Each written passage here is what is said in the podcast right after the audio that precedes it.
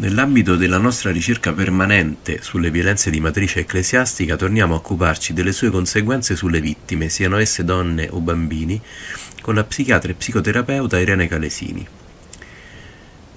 Ecco cosa ci dice la dottoressa. Ogni tipo di violenza, che sia fisica, sessuale, psicologica, tramite il web e così via, ha sempre conseguenze sulla sfera psichica, mentale, oltre che fisica.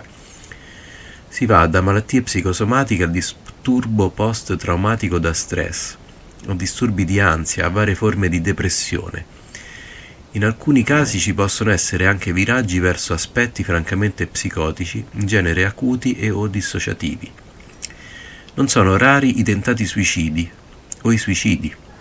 La violenza psicologica ha la caratteristica di protrarsi nel tempo, è subdola si esplica con atteggiamenti, frasi oppure silenzi volti a sminuire l'altra o l'altro, a intimidirla, a intimidirlo, a disconfermare le sue azioni, parole e pensieri, con minacce di aggressione o di abbandono. La donna o il bambino vittima esperisce un senso di allarme e di essere costantemente sottoposto a giudizio.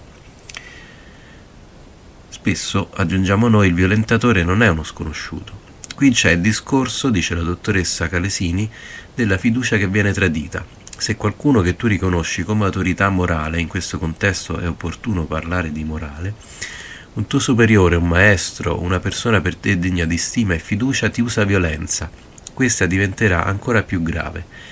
E lo è tanto che nel nostro codice penale il reato di maltrattamento in famiglia è perseguibile d'ufficio, perché viene ritenuto ancora più grave subire violenza da qualcuno con cui è in atto una relazione che implica fiducia. L'UNICEF nel 2000 ha dichiarato che la violenza intrafamiliare è una delle negazioni più perniciose dei diritti umani, in quanto è perpetrata non da persone sconosciute ma da persone di cui ci si fida. Il magistrato Pietro Forno, nel caso della pedofilia dei preti, ricordiamo noi, ha parlato di violenza simile a un rapporto incestuoso. Forse, osserva in conclusione Calesini, se pensiamo alle suore nelle comunità religiose, anche i loro rapporti di convivenza per vicinanza e consuetudine si possono considerare familiari. Queste donne sono spesso inoltre in condizione di dipendenza economica e questa è una storia che si ripete in tutta la società, cosa che ancora di più ci fa dire quanto sia sistematica e trasversale la violenza contro le donne.